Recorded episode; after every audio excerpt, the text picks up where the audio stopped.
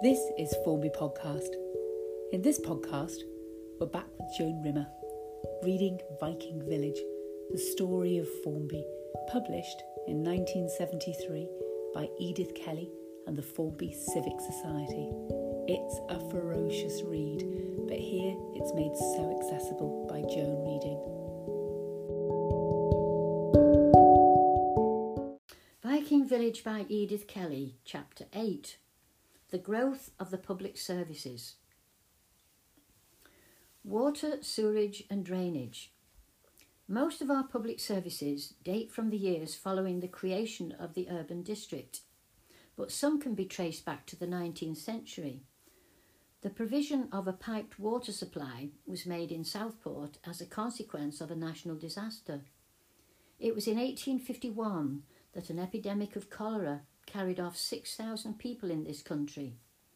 In the same epidemic, 12 people in Southport died. As a result, the Southport Waterworks Company was formed in 1852 to replace the use of water from wells and rivers by a pipe supply of pure water.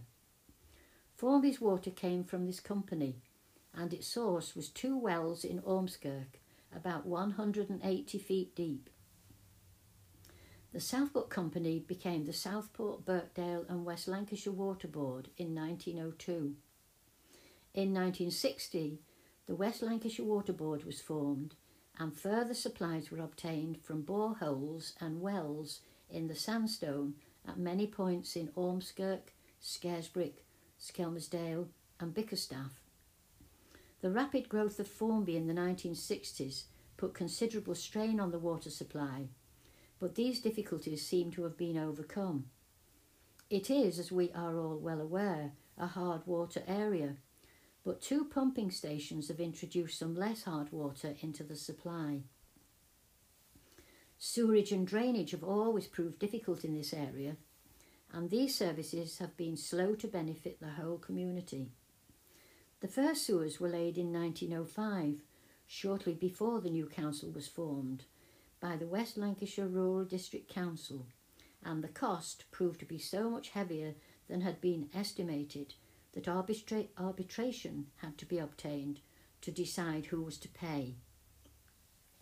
Water pipes constantly disappeared into the soil and were lost. Indeed, it was extremely difficult to find the stability in the running sand. As a result, the progress in sewerage has been sporadic it reached Ravenmeols in 1905, and some progress was made after the First and again after the Second World War. A well known Formby doctor, challenged in 1949 about the continued use of cesspits in parts of the district, said that this was a good thing, since if the sanitation was properly organised, people would come flocking here to live. How right he was. Education. In 1938, the Lancashire County Council opened the first local authority school ever to be built in Formby. It was a senior council school, taking the senior pupils from the whole district, which meant all children from between the ages of 11 and 14. The school was built at a cost of £160,000. There was some opposition to the idea of a separate school for seniors, partly because it meant that the schools would lose their older children and not see them through to the end of their school years, and partly because the different churches naturally wished to continue with such denominational education as was given to the younger children. However, these objections were overcome, and the school was opened on October the 31st, 1938, in the presence of Sir Percy Meaden, Director of Education for Lancashire, and Mr. Arnold Robinson, Chairman of the Formby Council, who had been one of those who had pressed for the building of the school. Canon Barsley of St Peter's Church was the first chairman of the governors. The school was designed to hold four classes of 40 children each, but very soon numbers outgrew capacity, for in 1939 the school had to take in children evacuated from Bootle and Litherland. In effect, this meant that the building had to be shared out the children and staff working on a shift basis, half in the morning, half in the afternoon. with outdoor occupations, visits, and games arranged for the rest of the time. This needed a considerable amount of organisation on the part of the headmaster and staff. There was a second evacuation of children to Formby later in the war from Sidcup in Kent, when children were brought here to avoid the flying bombs or doodlebugs which were dropped by the Germans in their attacks on London and the south of England. So the school had, in the words of its first headmaster, Mr. E. M. Melrose, some initial difficulties to contend with. Later, due to a change of government policy, the school was renamed as the Formby County Secondary School. With the continuing growth of the school population, it became necessary to provide a high school with senior classes for pupils up to the age of 18. Formerly, children who wished to carry on their education beyond the age of 15 had been compelled to find places in schools outside the district, mostly in Waterloo, Crosby, and Southport. The land and premises of the county secondary school were now taken over, and a great extension of buildings took place in order to accommodate over 1,000 pupils needing higher education. The new school was comprehensive, taking all the senior students of the district and educating those who wished it up to A level and university entrance standard. Mr. J. A. Cant was appointed as first headmaster.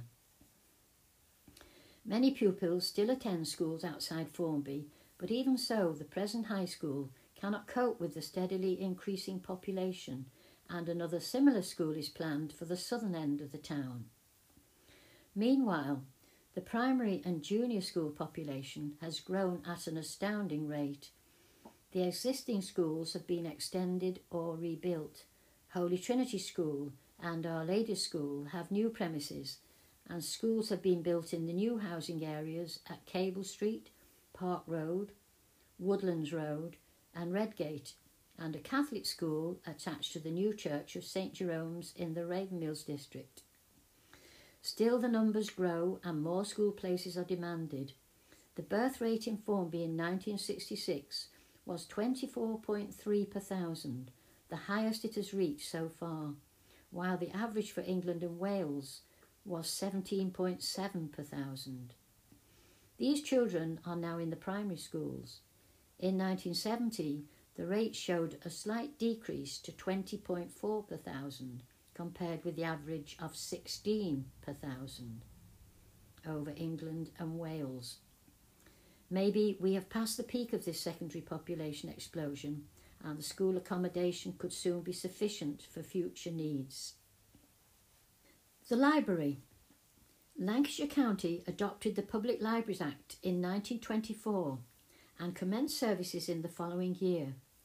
Formby was one of the first centres to be established and was housed in the council offices. On February the 16th, 1926, it was formally opened by Councillor A. Cooper. At first, there were only a few hundred books available to the public, and the library was open for only a few hours during the week. It was staffed by voluntary assistants, one of whom was Mrs. Derbyshire, whom many Formby people remember with affection. Mrs. Derbyshire afterwards took charge of Formby's first branch library opened in 1939. It was situated in a shop, number 2 School Lane, where the accommodation was very restricted and never sufficient even after it was extended. These premises were in use until 1961. Since the very first day, the use of the library has constantly increased. At first, only 47 people applied for membership. In 1960 to 61, the yearly issue of books was over 100,000, and in July 1961, a new and very pleasant building in Duke Street was opened by the chairman of the County Library Subcommittee, County Alderman L. Ball. It consisted of a large room for the General Lending Library and two smaller rooms, one a children's library and one a reading room. By 1963 to 4, over half of the population were registered readers, a proportion well above the average. The library region of which Formby is a part covers Litherland, Aintree, and Ford as well. The headquarters branch was formerly Litherland, but for administrative reasons, Formby became the regional headquarters in August 1965. The divisional librarian, Mr. W. Bailey, and his staff operate an efficient and comprehensive service to readers, including a request service for obtaining books not in stock. Old people are helped by the Housebound Readers Mobile Library Service, which is operated by voluntary workers from the ladies section of the Ratepayers Association. This service covers the two old people's homes, Maryland and Hurstwood, and also the five Abbeyfield houses, as well as individual housebound readers. The staff cooperate too in the use of the library for Cultural Society evening meetings. It is interesting to see that Formby, with a population of 23,300 in 1970, had 16,155 registered readers and issued an average of over 1,000 books a day, not by any means all fiction, an indication of the interests of the people living in the township.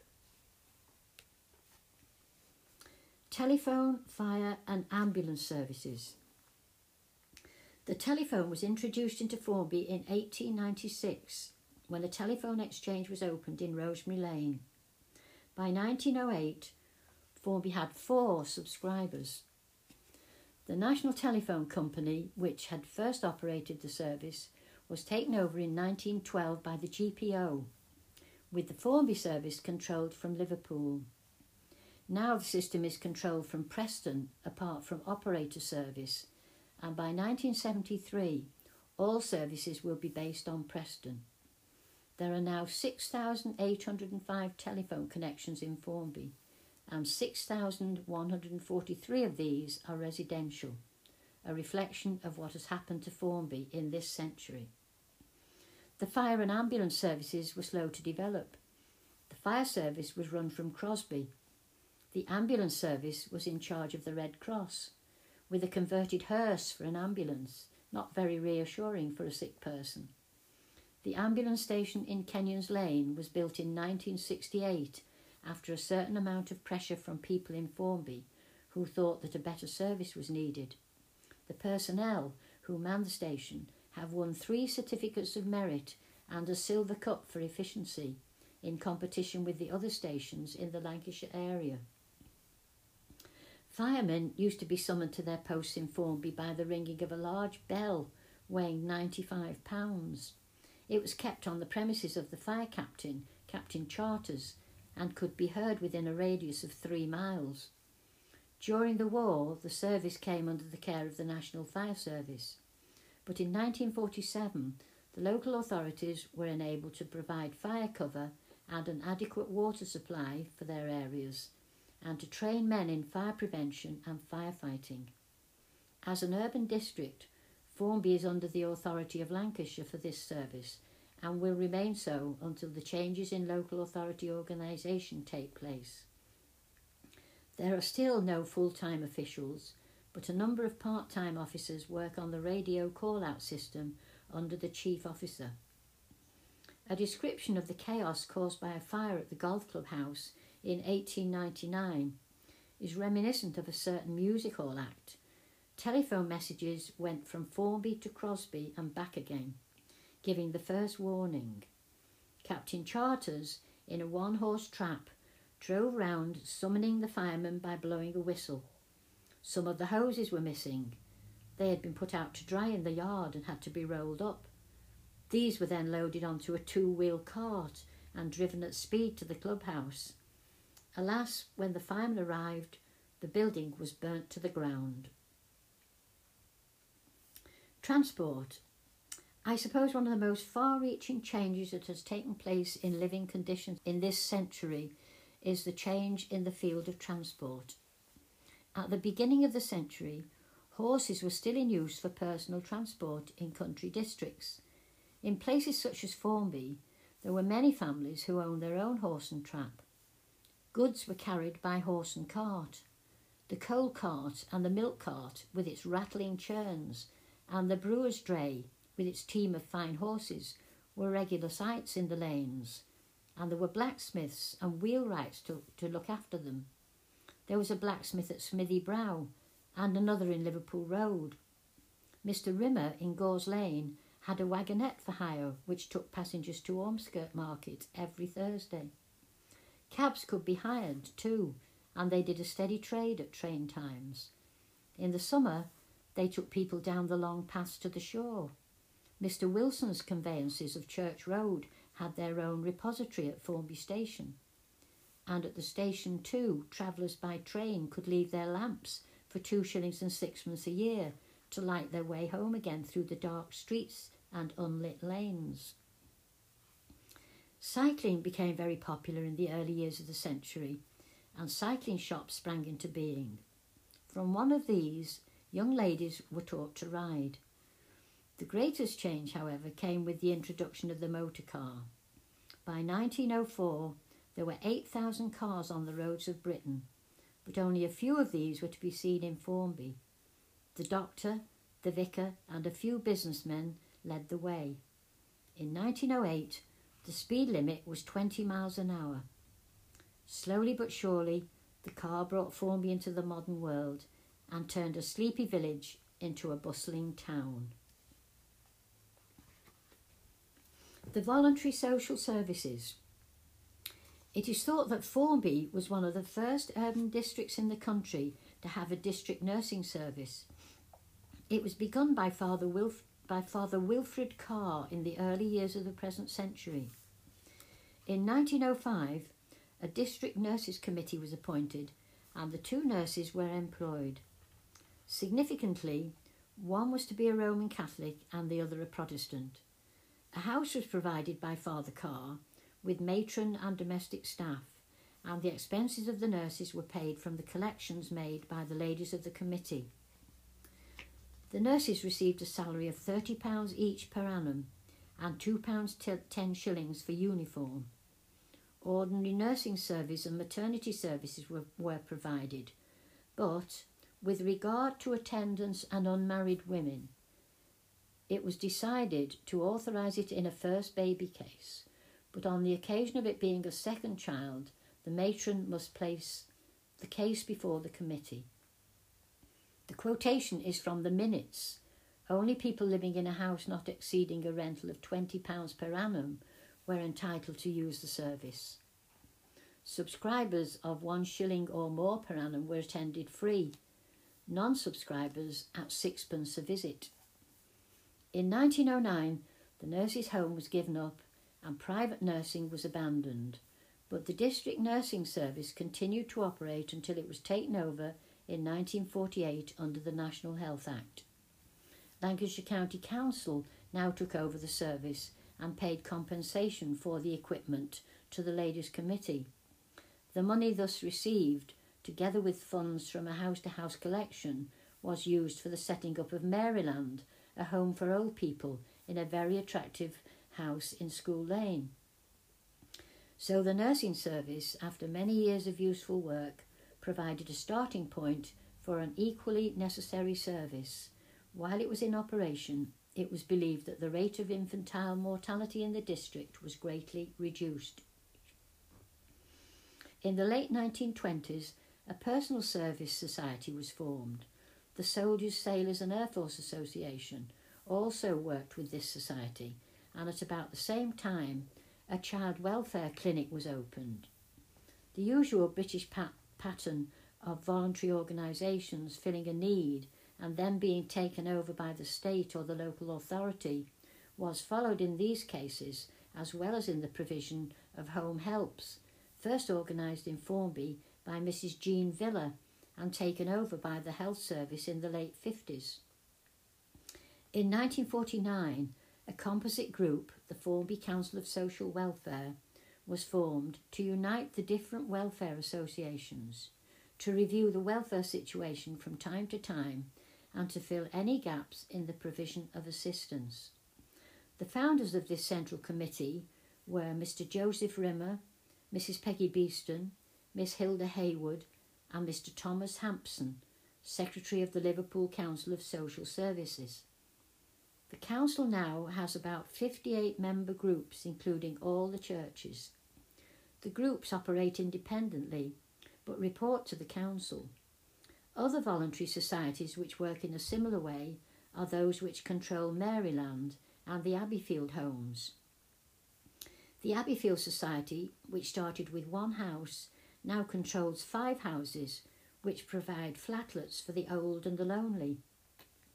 Hurstwood in Victoria Road is a home similar to the Abbeyfield houses, but in this case provided by the local council, who also have built old people's flatlets in Chindit Close.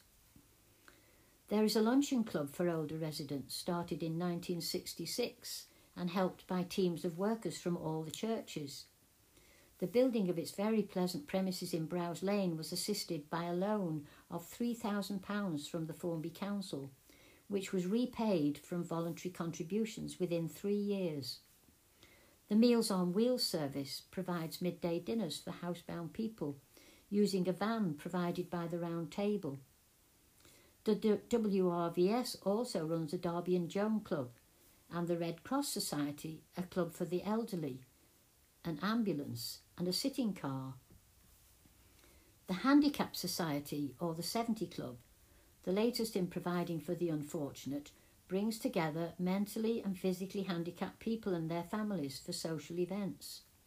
There is a hard of hearing club, a spastic society, the NSPCC, a Church of England Waifs and Strays Society, with a home at Victoria House, Andrews Lane, while Clumber Lodge Babies Home in Victoria Road and St Joseph's Home for Spastic Children are run by the Catholic Children's Protection Society. The Pram Club for young mothers and children is believed to be the first of its kind in the country. It has a nursery staffed by the mothers and is shortly to have its own premises. Lastly, though I feel sure I have left some out, there is the Citizens Advice Bureau, started originally during the war to deal with the problems of evacuees and of soldiers in Harington Barracks. After the war, the service lapsed, but it was started again in 1966. It deals with a multitude of problems in the course of a year. All these services and provisions leave one breathless. Can there be anything that has not been thought of? It does not seem possible, but if there is, very soon, someone will bring it to the notice of the Council of Social Service and provision will be made. Behind the facade of these, all these organisations is a veritable army of voluntary workers who give a great deal of their time to helping other people and making the services run smoothly.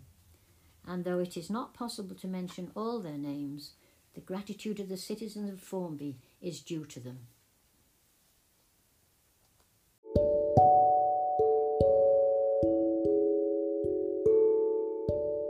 Join us again. We have many more chapters to go while we explore Formby, Viking Village, written by Edith Kelly, published in 1973. Thanks to the Formby Society of 2021 for giving us permission to read this book and share it with you. If you have anything that you would like us to share, a book, music, an art or craft, you can contact us via email formbypodcast at gmail.com.